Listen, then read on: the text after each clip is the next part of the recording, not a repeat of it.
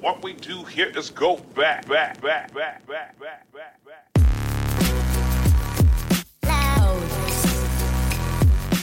It does no service to creating value for people where I came from if I won't say where I came from. And so nobody thought any thought this movie was going to work, and it did. One of my greatest struggles as a journalist is that I'm an emotional person and I'm a sensitive person. This is Matthew Del Negro, and you're listening to 10,000 No's. 10,000 No's is built on the premise that hearing stories of struggle from people who most of us would consider to be successful is a way for the rest of us to realize that we're not alone. If you've already subscribed on iTunes and you like what you hear, please share it with others. You can take a screenshot of your phone while you're listening, post it on your social media, tag at Matty Dell on Instagram or at Matthew Del Negro on Twitter and Facebook, email it to friends, or just let people know it exists and how you found it. If you can leave an iTunes review, even better. That really helps. Either way, I appreciate you listening, and I hope you're as inspired by my guests as I am. I was working like every day of the week, 100 hours, up at night, staring at the ceiling, trying to figure this thing out and failing miserably. Welcome to episode 23. I had a chance to sit down with my friend Colin Macintosh, co founder of the new hedge fund, Carbon Beach Asset Management Fund. We talked about success, hard work, uh, setbacks, sometimes self imposed. Colin uh, took it on the chin in the wing business in New York City, as you'll hear about. And we even have a story about a young superstar that you definitely know, but uh, I don't want to give you any uh, spoilers right now. I hope you enjoy the show.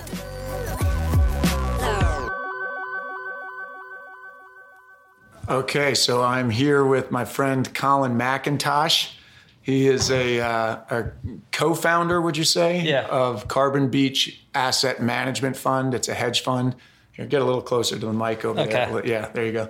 Um, and uh, I've known him for a few years now. We we've worked together in in various capacities. I don't know if we'll get into that or not, but uh, thank you for being here with me. Well, thanks for having me, Matt. Uh, and your your partner here at the fund is uh, Toby is is out because his wife is pregnant, and uh, he's is he at the hospital? I think today they're delivering. They were going to do the whole pitocin epidural um, cocktail and get the get the baby out. He's re- she's really late.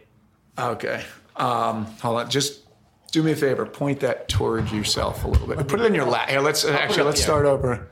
You want to do that and stay? Yeah, I'll just sit up. Okay. Um, just because I'm worried about uh, sound. You know what? I was going to start over, but we're going to just keep all the warts here. That's what we do. Because you're, you, were, you were nervous. Colin was nervous about uh, being here on mic. He says that he's he's not a talker, which I, I know is false because we could talk for hours. But um, but uh, this is how casual it is. There's there's no magic to it at all. Uh, so you, you know the, the whole podcast is about it's 10,000 no's. It's all about overcoming adversity. And I know you've had uh, a few things that I find really interesting. First, I wanted to go back to you were, you were born and raised in New Jersey. Yeah, Glen Ridge, um, about 50 miles outside of New York, uh, and went to Syracuse. Um, Undergrad. undergrad, graduated in '89, and moved right to Manhattan um, right after school. Worked for Lehman Brothers. Okay, but what he's leaving out and what I find interesting about him, because I didn't know this for like three years of knowing you and like working pretty closely with you, we were actually working on developing uh, some material to, for a script together when he was kind of putting his toe in the water of Hollywood. And um, I didn't find out till like three years into it that you were an all-state tennis player. So he's very he's very uh, secretive about his accomplishments and very humble about things. But um, tell us a little bit about tennis. But like you're so shy, you're like not talking into the mic. You got to Okay. look at the there you. Um, yeah. So tennis. Um, I grew up a baseball player, and kind of like Ollie when turned into golf. But um, so I grew up playing baseball and didn't really care for tennis, uh, but played this game called platform tennis or paddle tennis.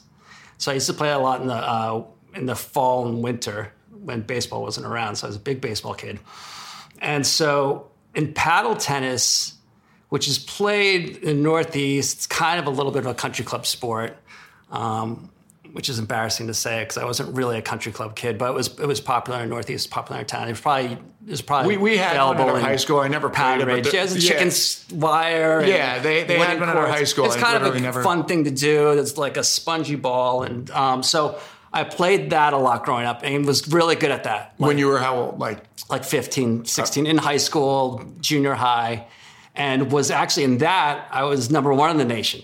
In the nation? In the nation, yeah. Which there was a lot of tiny Are you kids in it, but yeah, playing that, but I, I was really good at that. But Holy- so tennis was one of those Wait, things. how do they even? They rank you number they rank you. They had, a, they had a magazine for it. Yeah. Are you and, serious? And then, uh, and with Evan, I was when I was like 14. You know, Evan Duran. We were like third ranked in the country, and we used to go to these really fancy country clubs around the country. We went to, went and played one tournament down in Philadelphia uh, at the Merion Cricket Club, which is a super nice club. They had like a bowling alley in the club. It was um, really high end, super super waspy.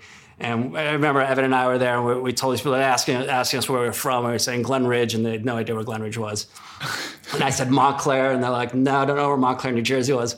I said, "I said Newark, New Jersey, because you know, eight miles away." And they're like, "Yeah, we know Newark, New Jersey." And Evan's like, "You an idiot! Don't tell these people we're from Newark, New Jersey." So, um, anyway, I'm I'm, I'm gonna That's so here. funny, man. I mean, so, so again, I've known you for what, like seven or eight years now, and I've never, I never even knew you played pat, platform like tennis or the- whatever you the call it. Northeast thing. Number one in the nation. So, okay, so what was it about that? So, Evan was on the tennis team. He was captain of his tennis team.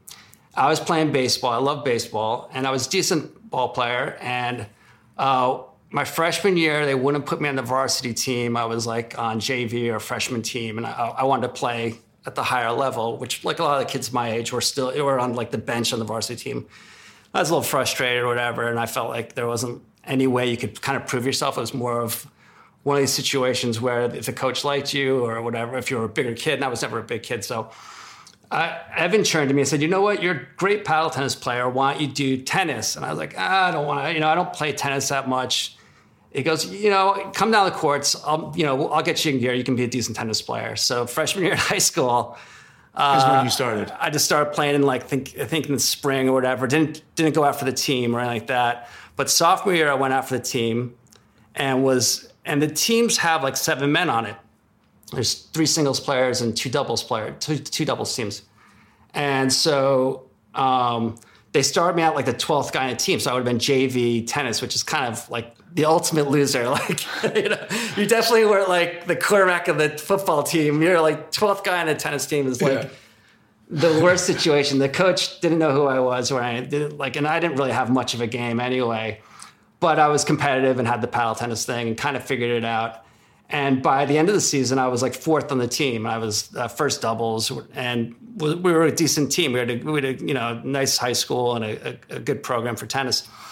So sophomore year, you know, you do your challenges and. Uh, and and then junior year I went in and started doing really well, and they made me a singles player. You have to challenge the guys on your team, you beat those guys. And then senior year, the guys ahead of me on the team, I beat like in these challenge matches, and they were like going to really good schools, and they were like getting recruited as tennis players. And they're like, And did you had never, you had never even thought of this? no, no. And I was just like, those guys had like gotten serious lessons. They would go on the, the in the winter breaks. They'd go down to like Bollettieri's and, and uh, Harry Hopman's tennis academies. And I never even took taken a lesson. I was like, I just had I was like cut, charge a net, lob, do all the stuff that like drove really good players crazy. so. So I turned to the coach. I said, "Just, just put me at third singles. I know I can dominate there." And then, sure enough, so at third singles, I was all state. So it wasn't like I was like one of the top players in New Jersey. I was like for third singles, I was one of the top players at third singles player at, at our high school. I don't even know what that means. So, I, that's yeah. shows you how much I know about well, tennis. it doesn't mean much. It, it really, it's a, it's. But I was, I was a Third decent. singles is like a different bracket. Is that? It's just there's the first singles player, and he plays against the best player of Got the it. other team. Got and it. funny enough, when I was going to high school, the guys that were really good, the best players in the in the state, were the the twins, Lyle Menendez and Erik Menendez, and they were like Lawrenceville or Princeton Day, I'm not sure.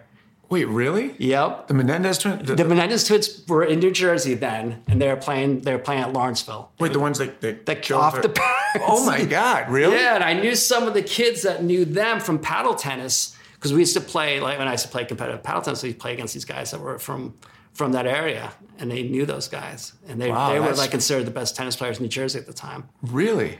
Yeah, That's so- wild. Well, well, actually, you know what? That brings me to somebody else that, that you know or knew uh, growing up. Which this this is always crazy. I guess you know we could talk about it because we're not. It's just it's just kind of a story of uh, of a friend. Right. Um, your so your sister you went to Syracuse undergrad. Right. Your sister was in the theater program. She's older than you. Six years older, was it? Right, she's and six Your brother's older. five years older than you. Right. So, t- tell us the story about when your sister went and took her friend or your brother's friend into the city for auditions and all that stuff. So uh, Glen Ridge, uh, I had a brother that's five years older than me, a sister six years older than me. And my sister um, was always growing up playing the piano, singing, singing lessons, always in the theater, was the lead for the school play. Guinevere and Camelot was way into it, used to do um, going to New York City, do theater at all in the New York City area there, Yeah. uh, off Broadway stuff. So she was always into that. My dad was always a big fan of Broadway shows and that type of stuff. My parents both were. And so um, my brother's best friend tried out for the play of Guys and Dolls and got, um, I think it was Nathan Detroit. So he wasn't Sky Masterson, he wasn't even the lead in the play, but Yeah, and he didn't get it. he didn't get the lead, but he was he was Nathan Detroit, and he was really really good at it. And so, at that point, my sister was a year older than my brother, and she was at Syracuse. She was in the VPA program there, Visual Performing Arts, and um, she had done. I think she was doing summer stock that summer in, in Cape Cod.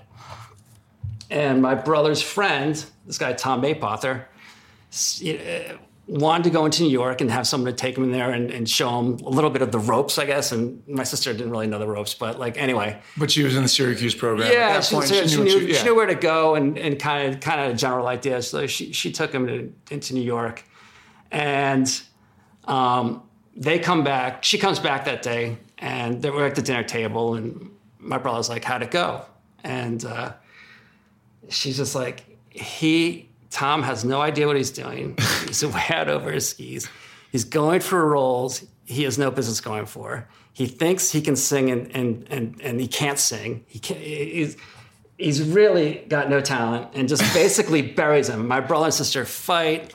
You know, I have a big argument at the And, did, table. and didn't, didn't your brother says something like, don't talk that way about Tommy. Tommy's yeah, a good kid. No, no. My brother defends his friends and defends anyone, He's, and he gets emotional. And and and then Tommy and him are, are, are best buddies. And um, and so uh, I guess long story short is um, I don't want to jump to the the final reveal, but uh, he he Tommy had tons of persistence.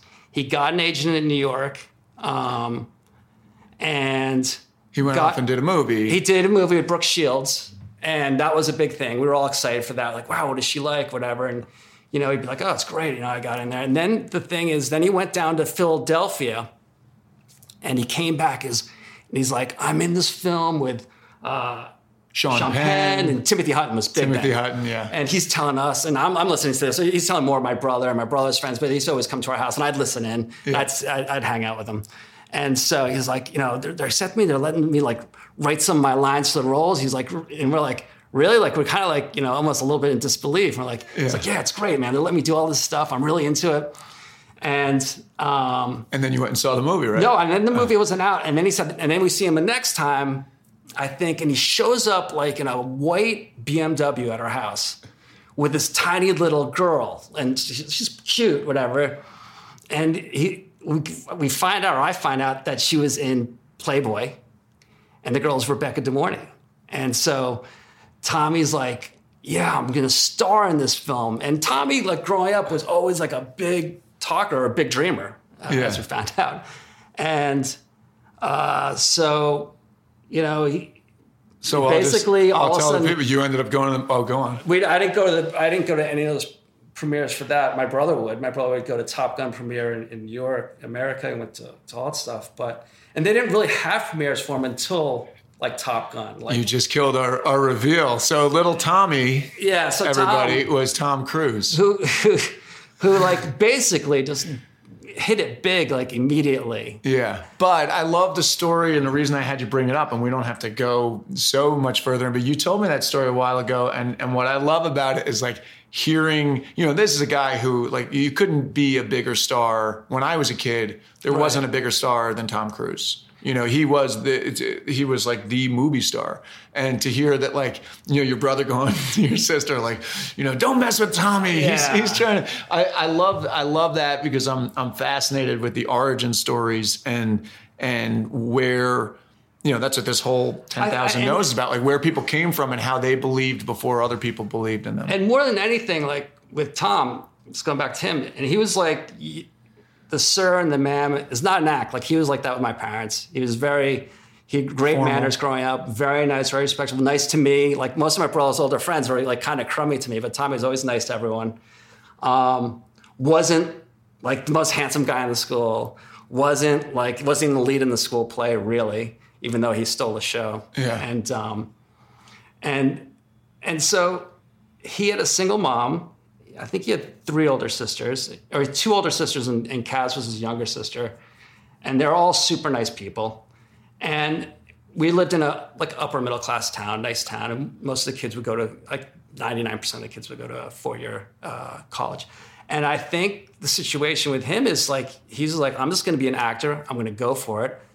You know, probably you know he would have needed to get a scholarship to go to a college, a four year school, or something like that.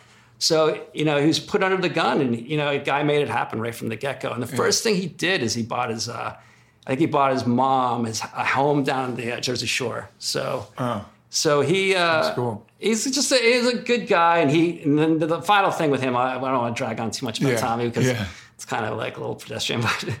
Um, yeah, I just wanted to bring it up for that little thing. Well, gi- give me the final thing. and then the final thing is, and he always, and his sister, I think, was his uh, publicist or, or PR person, and she would always invite Randy, my brother, to the uh, to the different premieres and the after parties and like that. And then so one time I got to go with Randy. It was like in between girlfriends. He'd usually take a girlfriend to this something like this or go see but I got to go to A Few Good Men, which is a great film. And then my sister knew Aaron Sorkin at Syracuse. They, he was also in the VPA program. He was an actor. So she was like, hey, say hi to Aaron because he wrote that play. Yeah. It was, originally played. So I went to the premiere. It was at the Ziegfeld in Midtown. And, um, and real quick, we sat in his seats. I think he was dating Nicole at the time. So his sisters like gave my, Randy and my, myself the seats to sit where they were going to sit. And like Demi Moore is there and Aaron Sorkin and Rob Reiner's the director and all these like famous people. And so we're sitting there we're like, this is ridiculous. This is great. And we went to the after party and it was at, uh, it was at the Plaza, which was across the street and Trump was there.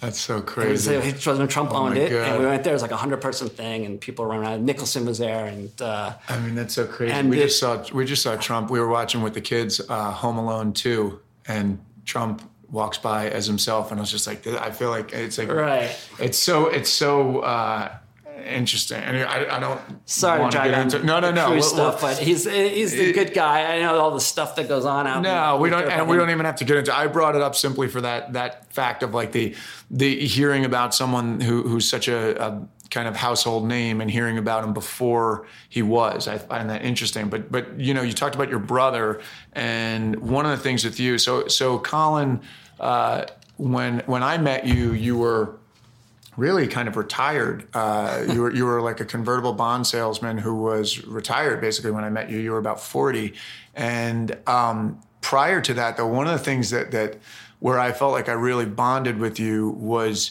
you told me the story of out of Syracuse. You came you came out. You worked on Wall Street for a little bit, made a little money. Not a ton, but a little bit, and then you and your brother opened a wing business. Yeah, the- Buffalo Wings.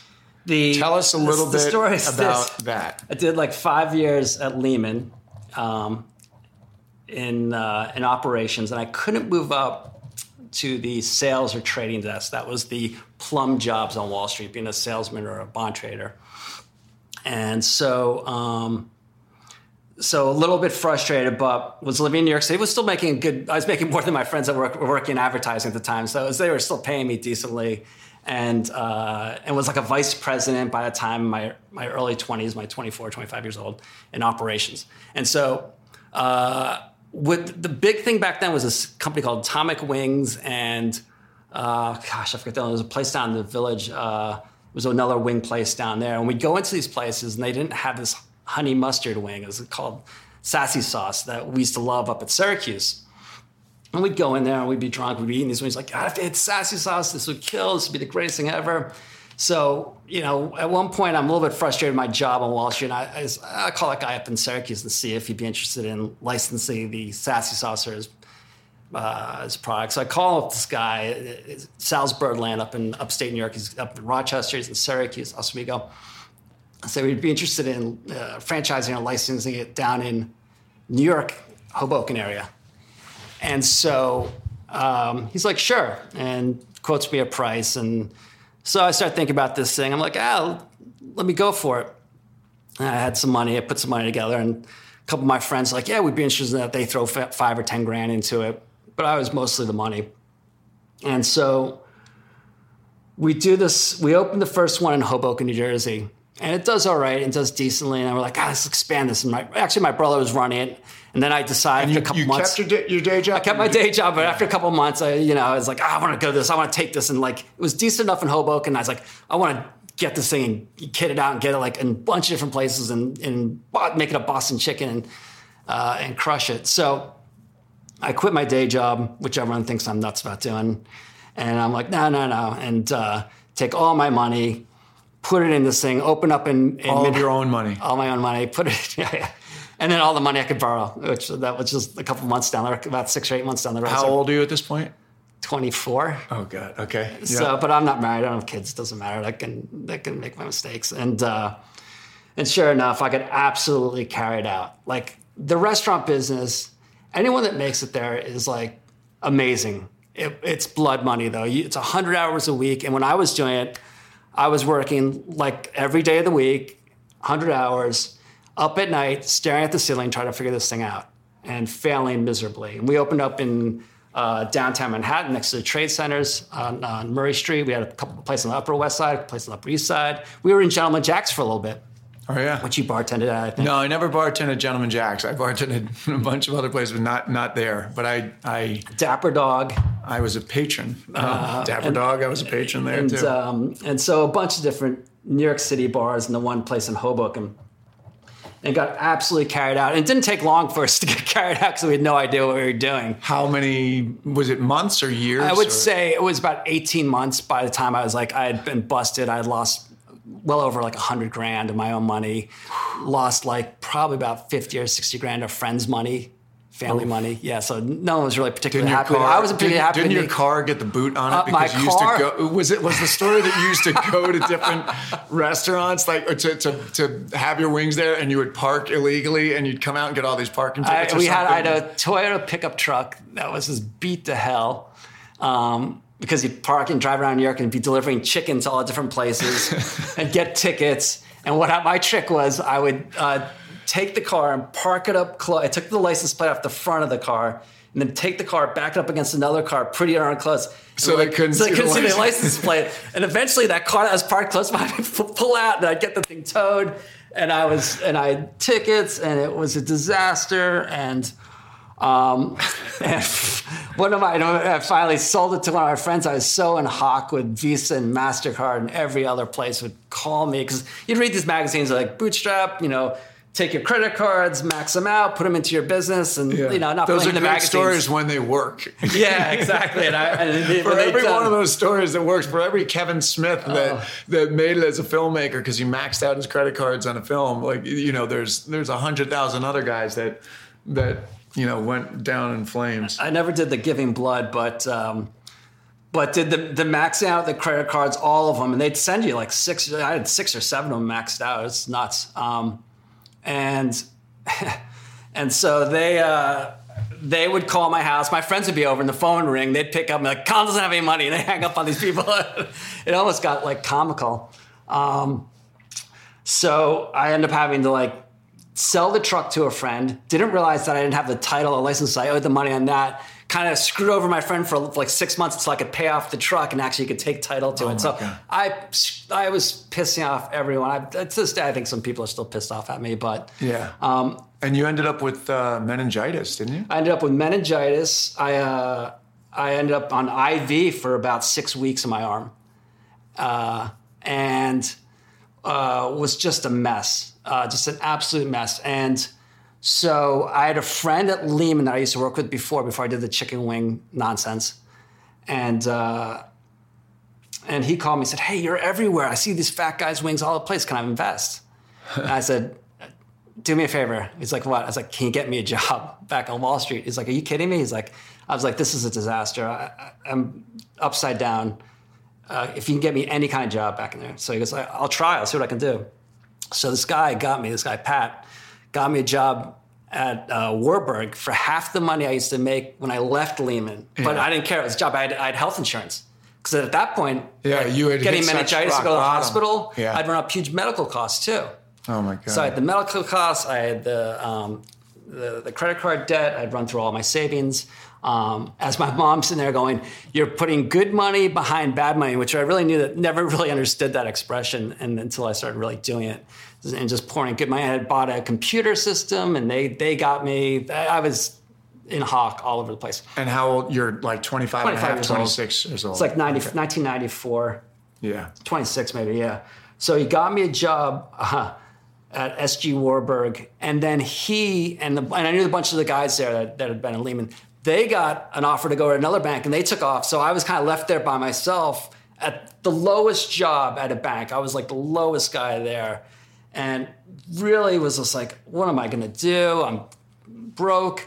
My brother-in-law got me an apartment above a bagel factory on, on 71st uh, 71st and first i think it was or 73rd and first 73rd and first. It was right across delizia pizza And, guys- and what year was this? this must have been like 94, 95? Yeah, Because I was on 80, I was on 82nd and first from I was- January 1st, 1995 till like so you know where delizia is like right 2001, I think. Uh, yeah. I, I don't know if I know that actually. No. Uh, but the guys that owned Delizia Pizza owned my building. They had the apartment. My brother-in-law was their lawyer, and so they gave me a place, but it was right above a bagel factory, and so the rent was super cheap, and the apartment was super hot. But I didn't care. I had a, I had a place as a fifth floor walk up. That's you were living. That's why we like each other. Yeah, I had I was in a place that was owned by Primavera, which is a restaurant downstairs. I was a fifth floor walk up, terrible place, and I stayed there. It was rent stabilized. I built Right. a wall, and I shared a with my buddy from first from college and high school, and yeah, and it was cheap, and it, it got me to stay in the city. You know. So that was the um, yeah. That's funny. You, you were right over in the same area. Uh, and I was never an Upper East Side guy though. I was always living down in the village, which I always thought was cool. So going Yeah. to Upper East Side was kind of like, oh my like god, surrender. Yeah. Like- okay, so but but but go through that because then there was a guy that you met. Was that at Warburg where you met the guy that that you call your rabbi? So I was working in the back office operations, lowest job at the bank, with no hope, no future. And the guys that brought me in all left, went to another bank. I was like, nowheresville. And we just merged with this company called Swiss Bank. And Swiss Bank, the guy that came in there was this English guy that was super nice. And uh, they were handing out bonuses and they didn't have a bonus for me. And no one promised me a bonus. But I was like, I turned to the guy and said, Oh, I thought I was going to get a bonus. Like, uh, and one of the other things is like, I won't go into it, but I, one thing that was my medicine back then is like I would go and play a public golf course with my brother. My brother and I were fighting with each other the entire time. And someone ripped off my golf clubs out of the back of my pickup truck. That was like the last final straw of just the kick in the nuts that I was getting. My, my that was my life then. So I couldn't even play golf anymore. So all I was trying to get was like a like a five or six hundred dollar bonus. I could buy some golf clubs and I could do that. That was my like medicine. I, if I got into the golf course, I could play golf and I hadn't have to think about how crummy my life was or how crummy my career was or I had nothing going on. And you know, I had been eating chicken wings and was overweight and everything was just not good. Yeah. so so uh, I was just hoping for that. But the guy's like, you know, it was really nice. He's like, you know, I, I, I don't have any money. We don't have any money for your for your um, for your bonus. I'm like, ah. He's like, well, what, what else can I do for you? I was like, well, can you get if there's any opportunities that come up on the trading floor? Can you like get me an interview or get me a, a, a chance up there or anything that's up there, any kind of middle office job or doing faxes for the guys up there? Can I do that? And it's like, yeah, I could do that for you. So they got me like a little like hope where I could go on the trading floor and like do some menial work, you know, basically the most menial jobs there. And um, there was an English guy, another English guy there. There's a lot of international people at, at, at Warburg. And uh, he was nice to me. We were talking. There was, his assistant was leaving. And um, he said, you know, I have an assistant job. You can be here, but it's, it's menial. You'll never be a salesman, you know, but it's better than what you're doing right now. And I was like, all right, cool. And so I was a terrible assistant too. Like, so I became an assistant. But the one thing I knew, because I wanted to be a salesman, is like, make sure when that phone rings, pick it up and like be, you know, courteous and prompt and know what you're talking about. So I knew what I wanted. And so when that situation came up, when um, some of the other salesmen would like, you know, go off on vacation, and they, those guys did very well. They would like, you know, go off for two weeks to St. Bart's or something like that. Yeah. And so I would like make sure they were taken care of, their clients were taken care of, and did all that that that type of stuff. And so was it got decent at that. So was a terrible assistant otherwise of sending out faxes and Right. But you were good. You got you got good at sales. I was good on the phone. Now, was this the, you know, you talked to me about like Glenn Glengarry, Glen Ross. Was this the point when you had watched Glenn Glengarry? You told me you watched, you guys watched it like a hundred times. Well- and that's how you learned to sell. There's a good memory. I can't believe you remember some of the stuff I tell you. Uh, and yeah. it's true. um, so I don't think I had really the salesman in me, and everyone would always tell me like, "Colin, you're not a salesman. You're like, you know, you, need to be a little bit cutthroat to be a salesman and have that like ambitious streak and like uh, ask people for stuff." And that, that wasn't really my mentality, but I wanted that. You know, I really wanted to be a trader or a salesman. So I watched Glengarry, Glen Ross like so many times, and you know, watching uh, Pacino. Always be close. Well, I'm watching the 10 minutes of Alec Baldwin in that, and uh, it's just like I think it's it's one of my favorite films, still is right now because the acting's amazing with Yeah. Jack Lemmon, who's am- you, you see that and you're like, why would you ever put yourself in that situation? But if you're in that situation, uh, what these guys are all faking it. They're all Yeah. faking it. And what you realize with the sales is there's a lot of people that just faking and that keep that bravado and they're playing a role. Yeah, Oh, I love that's something that that I remember you telling me about how you imagined it. It was almost like you were putting on this like suit of like a a I don't know what you, if you had a name for the guy that you were or if it, but it was it was very similar Well, to you wanted to be Richie Roma if you remember the movie. yeah, yeah, that yeah. Pacino's role. But yeah, you almost said it was like you like put on a suit to like it was like you stepped into the role. Well, you have to almost have So- to go numb when you're asking people for like large capital and these things. You would talk to the hedge fund managers, and they want to trade, they want to do stuff, and uh, so I'm probably skipping here, but long story short, they they gave me an opportunity to be a salesman. And after being like beaten down in the restaurant business and working 100 hours a week, like being the first one in at like 601 Was nothing. It was nothing. And like I get my weekends off and I get health insurance and I, I only have to stay till like six o'clock. I was like, oh, I could, or seven o'clock at night, and like everyone else is leaving at five o'clock. I'm like, this is great. This is this is the life. Well, that that's something I just want to pause for a second to tell people that are listening that that that's one of the things that you you can't duplicate by reading about something. You can only when you experience the depth of, of despair that you that you experienced. Really, though, I mean, I, I think about it for all the actors I know that have been in the business as as long as I have and longer, and like there there is something to the actual getting kicked in the face and the and the actual process of having to pick yourself up and get back in the game and go back in the room the, there's not a lot that really can substitute for that. And like you said, then when other things come down that seem like they would be tough before you had that experience, Right. now you're like, no, no, no, that's that's all good by me. I'm fine. You you know, Yeah, you're mean- like 601. That, that's this. I was already at four places by this time in the morning. The you know? funny part is like no one really kicked me. I kicked myself. There's no one else to really blame. I, like all, this was self-induced stupidity on my part. a lot of times But- it is. I mean, yeah. but uh, but as soon as I got the chance to get out of it and kind of piece it together, then everything started going right. Like it was weird. Like you go on this like and I would sit there like, oh, six months out, I'd like to like get a nice client base or whatever going, and you know, started getting good clients, and the clients were growing, and they were doing well. And so a lot of luck was in the right place, right time, right bank. Uh, was an international bank where they didn't care that I went to Syracuse. You know, most of the kids in those type of jobs at the real big investment banks, the the Lehmans or the Goldmans, they were like Ivy League kids. So I wasn't going to get those jobs, or they had MBAs. Yeah. So I just had an undergrad from Syracuse, an international bank. They didn't really care about what school you went to. Uh, so got lucky there, and then got lucky uh, with the product I was doing, which was convertible bonds, which was kind of a confusing product. No one really wanted to do it. It was like really hard to do, and it was confusing. And I had a math minor in college, and so I understood math and quantitative uh, analysis. So I had that going for me, and I, you know, I was thirsty. I was like, I had, it was ugly for years, and so I, I had to go. I had to make it happen. Yeah, he, he and he's being. This is an understatement here, uh, if you're listening, because Colin is a guy that when when I first met him and we were working on something, he had come to me about a script idea based on some of his experiences, and and we we were talking about it, and I said, well, have you ever seen The Wire? And he said, no, what's that? And I said, it's this great show on HBO. You got to see it. So I swear it was like the next day or two days later. I said, go see, you know, go watch The Wire. And you came back to me and you're like, okay, so I watched The Wire. I'm like, oh, cool. Okay, so you watched the pilot? You're like, no, I watched the entire series. you watched like, I, however many seasons there Yeah. are, I think you watched them in like two days. I was like, wow, this guy is.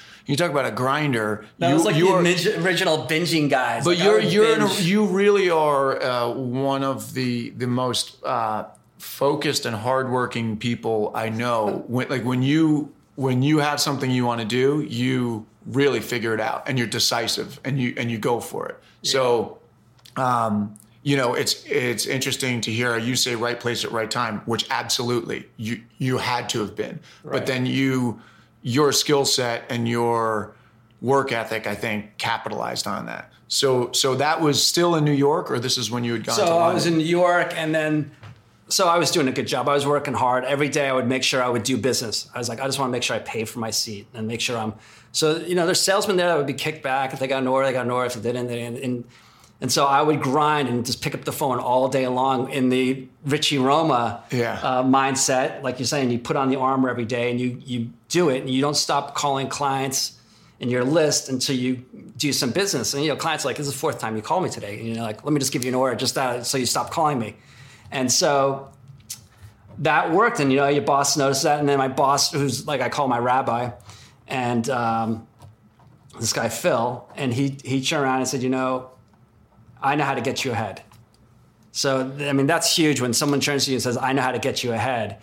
He goes, I can only pay you a certain amount right now. Um, but if I make you the head of hedge fund sales in London, it, it's going to help you a lot. And he goes, I see the way you're working, and you, you know you- you're diligent, and so uh, that's what we're going to do. You're going to go to London, and so uh, at that point, How old are you at this point?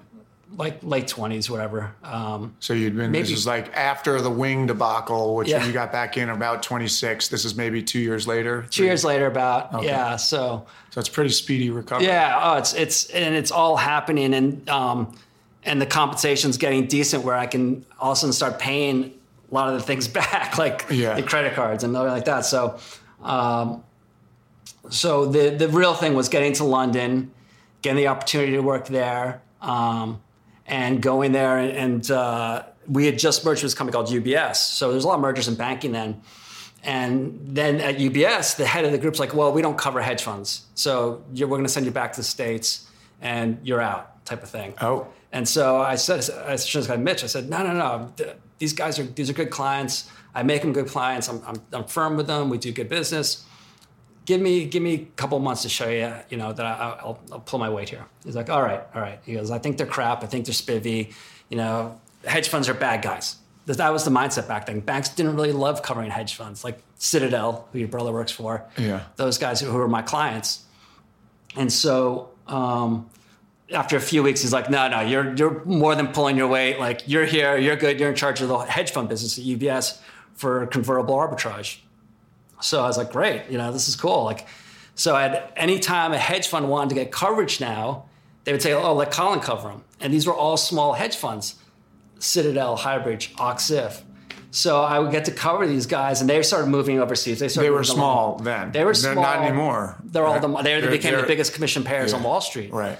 And I was the guy collecting commissions, and then I was in the right product, and the product lent itself to like you could make you could do the convertible bond was a bond, and there was equity involved, and there's options. There's many ways to hedge it, and so you you collect these commissions six different ways.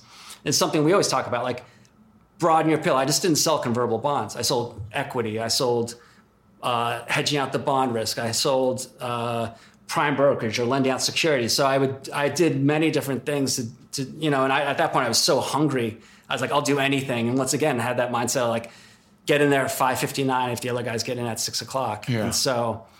I guess there, I didn't really think about it, but I guess I was pretty competitive at that point, and then had that that I was pretty salty by that point because I had lost all that money in the, the wing business and wanted to do well and could see the now I could see it happening. Like the clients were growing, the business was growing. UBS became the biggest guys in convertible bonds. I had the best client base for that. And I'm I'm the number one salesman in convertibles and the equity floor and now the bond floor because I'm doing all the credit hedging. So at that point I'm like, I gotta get I'm gonna get compensated here. This is Yeah. gonna be great. And then other banks started calling. I got a call from you know Goldman, Merrill, and this other small German bank, Commerzbank, and a guy from Morgan Stanley went there, and uh, he said, um, "I want to talk to you." And I was like, "All right, let's, let's talk." And I was like, "I didn't want to leave. I had a great situation at UBS now. We're number one on all league league tables, and so basically, it's like leaving the Yankees and going to like." You know the Minnesota Sox? Twins, or Oh, oh, whatever. yeah, going- like going for Commerzbank. The guy at Commerzbank's like, "Look, you name a price on how much you want to get paid, and tell me what it is. And this is right before the dot com blow up. This is 2000. The markets are screaming, everything's going crazy. And I turned to the guy and I, I had written it down, and and I made up a ridiculous number because I really didn't want. Because you wanted there. to get out. I didn't know. I wanted to stay at Oh, UBS. oh. I didn't want to leave. Yeah. So I, I put down a ridiculous number that he would never agree to And they agreed. and they agreed to it. It was a three-year deal, and it was right before the dot-com blow-up, and it was all cash. It wasn't even bank shares or anything like that. So it was a phenomenal. So it turned me from like a guy that was like literally 24 months, 30 months before completely broke, to ridiculous things that I had never even thought about. Yeah. And it, it was that quick, and just a lot of things went right. A lot of things. How has that shaped your perception of money and how tr- people treat people with money versus those without? Uh, how people view money, how you view it? Like, is there any I- I like think- what? What are if you? Have, I think success and this fine line between the Brad Pitt and the Matt Del Negros of the world, I, I, and, and you know, or even Tom Cruise for that matter. Like, I don't think, I think it's a very there's a lot of luck involved in anything, and even my in my situation back then, it was very lucky to be at all those things kind of went well, and I think that happens across the board with a lot of people being successful. And here, here's a funny thing I was just thinking about the other day. You see these guys, the Winklevoss twins right, right. they're like billionaires now on this Bitcoin stuff. And they called Bitcoin years ago, like two or three years ago. And now I'm thinking like, well, maybe those guys did think of the Facebook idea and like Zuckerberg was just a, like, he was the quantitative computer science guy that thought, and they actually had the whole concept down. And maybe he did, but Right. anyway, right place, right time. And, you know, Right. credit to him making it happen. But like, I'm sure there's many computer science guys that could have done what Mark Zuckerberg did at the time. And maybe if they had talked to the the twins, they would have been the guys that did Facebook. And Right. Mark Zuckerberg would have just been a general. Uh, and he, you know, and I think a lot of guys have a narrative after they become successful of how they made it yeah, which I talk to a lot of people like you can change the story around once you make it, but I think there's a ton of luck and uh, right place, right time, and then once you do it, just stay with it, I guess. And uh, there's also a thing that I was working with a guy then that was similar age that started doing really well. That uh, he got a million dollar bonus. Actually, he was like a year younger than me, and this is when we were at SG Warburg, and I wasn't making that much at that point. He got a million dollar bonus, and he freaked out. And I was like, Mac, why, why are you freaking out? And he was like, you know, I don't deserve this. I grew up, my parents were teachers. This isn't right. I shouldn't be getting paid this amount of compensation. He up and quit, like moved to like the, the woods of Vermont. So I think there's a fair amount of people that get um, Well, there's a of lot of, there's a lot of emotion around money if you're talking about money or or like but people are afraid of success too i know some people are like i think they don't want the responsibility that comes with it or you have to repeat it like you have to and that's equaling money to success but whatever it is and like Yeah. people are um uh not self-sacrificing but self-sabotage themselves Yeah. because they don't want the responsibility of um, being successful or, or keeping it up or something. And I, I have some, I go on some friends or family that have that type of trait, and I can see it too. And even myself, sometimes I'm like, ah, you know, I don't, I, I don't want to go there. I don't want to like, even though I know it would have helped my career later on before Yeah. I left. Um, What about what about like how people treat you in terms of like? Uh, I think you and I have talked about this where, you, you know, now once you've been kind of anointed as a guy who's a guy, you know, yeah. like oh he's the guy, oh that's Colin, he did this this. Now you kind of. Do you feel like people were taking your advice way more readily at this point as yeah, I opposed guess. to before? Like, I guess like the there's, I mean, definitely people, there's a large amount of people that um, once someone is successful, they gravitate towards that Mm-hmm. in a weird way. Yeah, And I even see that with Toby, who's had these success, wildly successful books and popular books, and these people just like gravitate towards them, and it's kind of like creepy and eerie. Like I see it, I'm like, he wrote a book that's really smart and clever, and um, has a lot of information. He's written several books that are like that, but it's like, well, you know, why are you just like stop following him around? They like he almost has like fanboys, or and Yeah. I'm not saying that I ever had fanboys or anything like that, but people like uh, you know, like how'd you do it or whatever. And it's like I don't know. You just like you, you- I was at a I was right place, right time. Yeah. There's nothing more than that. I think it's. Well, uh, I think I think you're you're right. I think you're right, and you're also downplaying it. There's a little more. I needed right, to get- I needed to get my ass kicked without ne- a doubt. Yeah, and you needed to to perform in the right. But yeah, there is a certain amount of that. Like you know, the the ball bounces the right way, Right. and and then, um, but you also put yourself in a position. You know, you you did put yourself in a position to be up at bat. You did take the risk, even going to. I was single London too. I could do anything. I'd run around. Yeah. Like you know, I would stay out with clients all night. I could stay at work all morning. Like I didn't have kids and like Yeah. um, didn't have that responsibility. How has that shaped you now? How has that changed you? Because you do have kids. Yeah, now. no, I mean it's a, it's a lot different, but you know, once again, once you have a, a bunch of capital behind you or whatever, and, and now I have a hedge fund with with Toby, um, you can look at things like the long way, like a long term way of looking at things, and you don't have to be in a rush to do anything. Yeah. And in this society that we live in right now, uh, everything is uh, you have to have capital behind you. You have the money. You, you need to, to live, to exist. Yeah. And you know, there's a there's a cutoff point. If you have a certain amount of money, things get really easy for you. Like life gets a lot easier in this country after like two hundred fifty thousand dollars. Just I'll just throw out that number, and that, that's kind of what it was twenty years ago.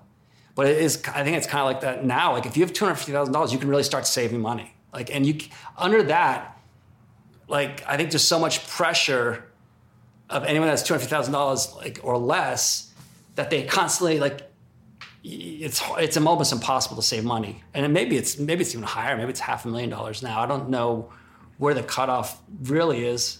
But Meaning as an annual income. you need an annual income like that um, in order to start saving, because if you're making, say, if you're making Well, certainly if you live in New York or LA. yeah, or any place, wherever you're living, because you're going to want, if you're living in Chicago or, or like Austin, Texas, you'll need a lake lake house when you're there. You need a boat, or you need you need people will put that pressure on you. You want to get that step. Well, up. depending what circles I you're running in. yeah, I I, mean- wouldn't say people would need a boat or need a lake house, but yeah, they don't need it. And I, I you know, and I, I'm kind of a person that like doesn't buy. I'm kind of a little bit of a cheapskate, so I don't really buy anything. I don't really need anything. I've, um, I don't really have anything fancy. So Yeah, you kind of uh, it's it's interesting. You kind of uh, live. You know, I think you live well, but you don't. You don't.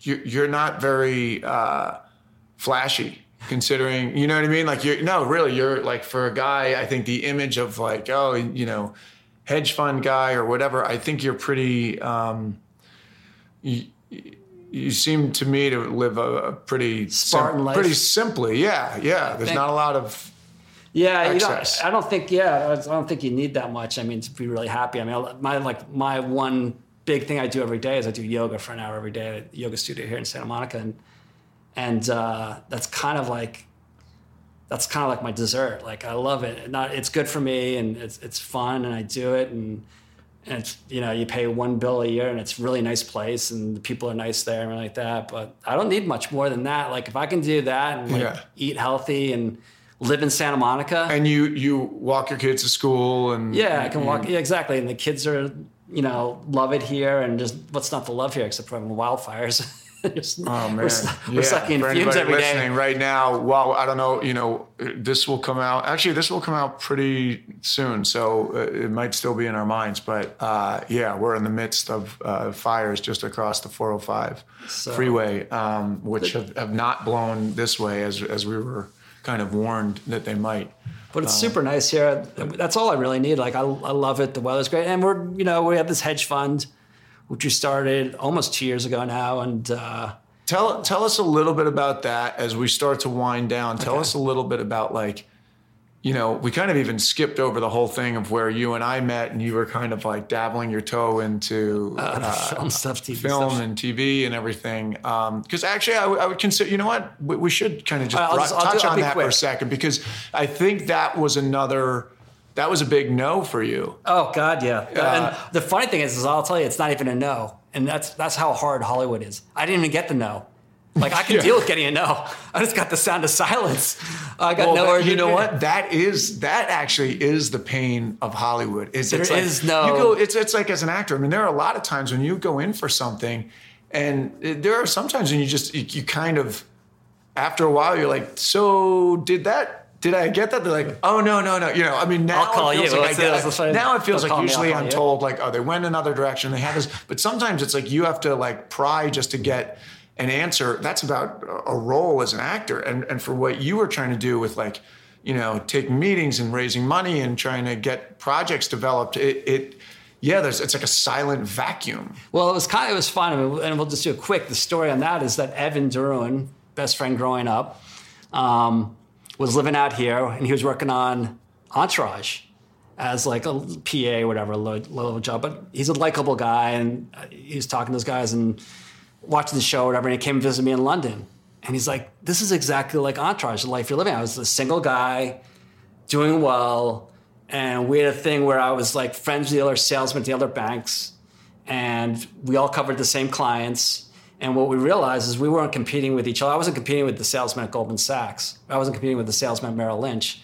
I was competing with the salesman next to me at UBS or at whatever bank I was, because there's always a certain bonus pool, and you had to kind of like, you wanted the most money out of the bonus pool. So, so we all became friends. The guys that covered and made sure our clients were taken care of. So my Evan came over, saw that going down. I was like, "This is really amazing what you guys are up to and what you're doing over here." And so uh, I was like, "Yeah, we call it the Convertible Cartel." And he's like, "That's a TV show." Yeah. So we, when I had retired, And that's when I had met you. You had put together a real. Uh, you know, we put that sizzle which it. was awful. And looking back on it now, we, we did a script and we did all kinds of stuff, and I gave it to you. And I was- because you were like, I looked at you, I was like, oh, here's a guy that's like, you know, been in Sopranos, been in West Wing, you know, tall, handsome guy. He's gonna like, you know, this guy's the next uh, Jimmy Stewart, whatever. And like, so I was like, wow, this- and you're super smart. Like, you know, went to BC, you know, you're no dummy. Like, you know, that whole like, people like think uh, the whole California, LA is flaky or the acting industry. But what you find out is like there's more like Harvard people hanging out in Hollywood than there are in convertible arbitrage. yeah, which has a lot of yeah, Harvard people. It's interesting. Um, But yeah, I I remember uh, saying to Deirdre, I'm like, oh, I'm such an idiot. This guy comes to me with the script idea, and I basically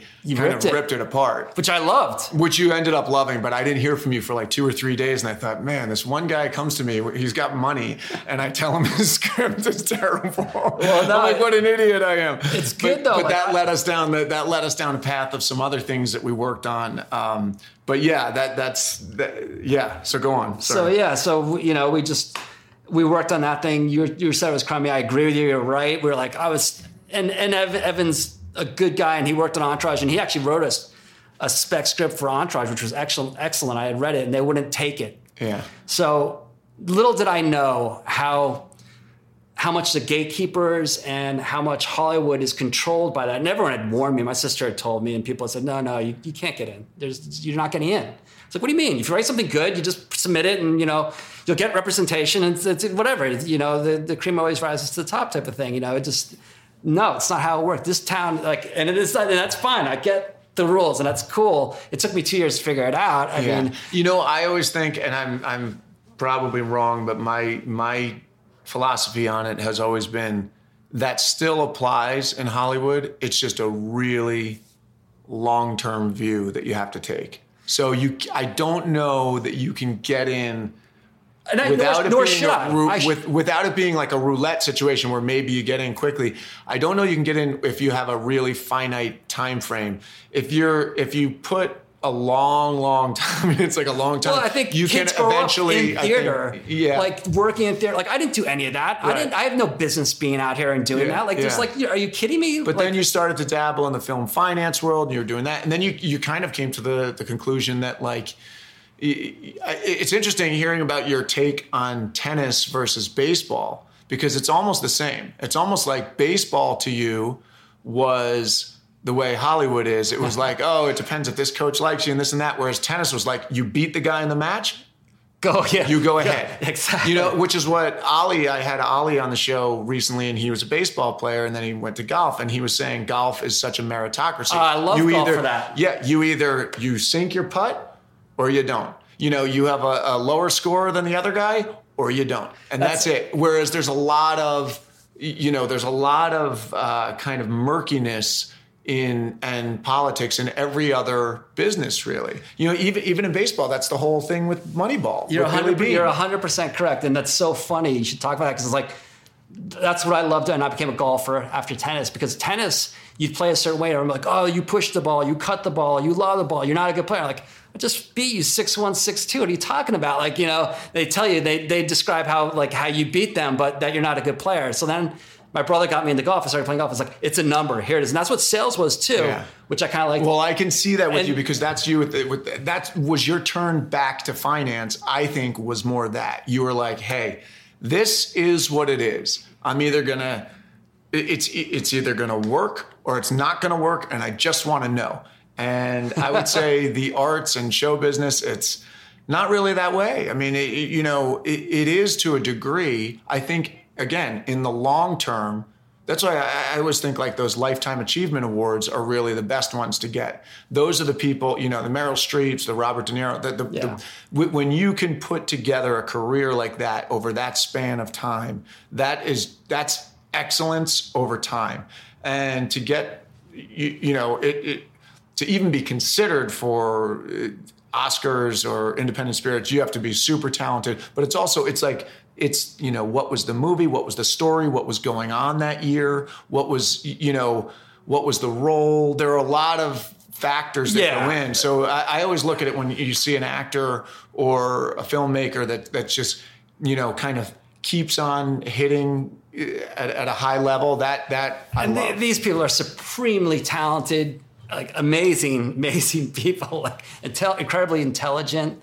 Um, so I didn't have any business really being in the whole TV film. And I always thought TV was the thing that's better. I don't. I think film's kind of a dying business. I didn't think it was really a good business for me to be involved with, but I thought it was a good way to get in and try to do TV. I think TV is going to grow massively. I think it's the golden age. Mm-hmm. Even for more TV. from where it oh is yeah, now. yeah, huge. I think it's going to be like Apple's going to be in the, playing in the space. Google's already playing in the space. Amazon's way, way playing in Facebook space. is And now- We've seen it all like since I started. Like, and I kind of knew that. And my friend Evan, who's he was saying like TV is where it's at, and like it's like oh my god, all these technology companies they have ma- massive market caps, they have massive amounts of cash flow.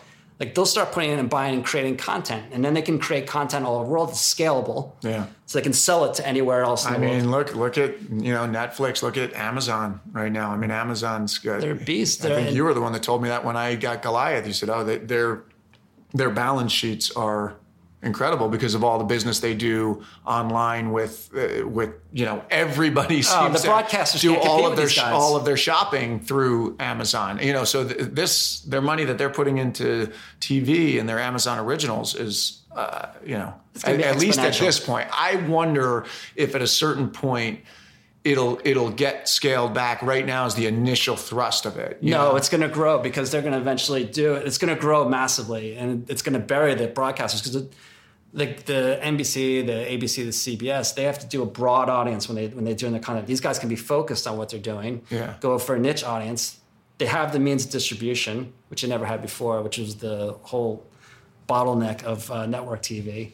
And they can roll it out to the rest of the world as long as they create content in those areas. Yeah. As long as they're willing to, to write the check. They like they almost have a formula too. They're almost like Netflix is quantitative. Like, and then we can go. We could we could talk about uh, the book that we all I started reading, which really got me into um, Oh, which one? Blake Snyder's book, Oh, Save the Cat. Save the Cat. All those, that yeah. that really appealed to me once I realized that it was formulaic. And then there's that other one, Elephant Bucks, right? Yeah. Which was like the half hour. Yeah. but but Save the Cat is brilliant, and once I read that, that really appealed to me. I was like, oh, I could figure this out. But the gatekeepers Well, are there yeah, for a brill- reason. brilliant in one way, and also could be dangerous in the wrong hands. But anyway, we're getting kind of. But there's no scorecard, and you're right. I am a scorecard guy, and running a hedge fund, there's a scorecard. Yeah. So tell day- us about the hedge fund. Tell us about it before we close out, so like people can Yeah. hear like what it is that you're excited about with it. Um, I know that I don't think it's available. That was a whole other no you had, right? Where you were gonna, you, you were working with another company to make it a mutual fund, so it was available to the average Joe to invest in your portfolio. But now it's back. That that didn't happen, right? Well, the step back and all that is I, I was managing my own capital and investing in the markets, and I wanted to meet a value guy, like in the Warren Buffett mode, and read Toby's books, which were mind blowing. They're awesome. I was like underlining them. I was like, this guy's a genius. what are the names of like some of his books? Do you know the names? Deep no? value, Deep value. quantitative value, Okay. and And, Toby's acquires- last name is Carlisle. Carlisle, and the Acquirer's I'll, I'll interview him at some point when he's not, um, giving birth. you know, yeah, yeah. I mean, his wife gave birth right now. and, and so this guy is brilliant. He's Australian. Um, he gives lots of speeches, talks to CFA things. The guys that like he wrote a book with a professor from Columbia's uh, business school, and they have the best value school, and that's where Buffett went to school. And so Toby's written his books. I read them. I looked him up. All of a sudden realized the guy lived in LA. So I'm like, oh, let me go meet him for lunch. And then like Googled, like Google mapped his address, and it was in the shores. Yeah.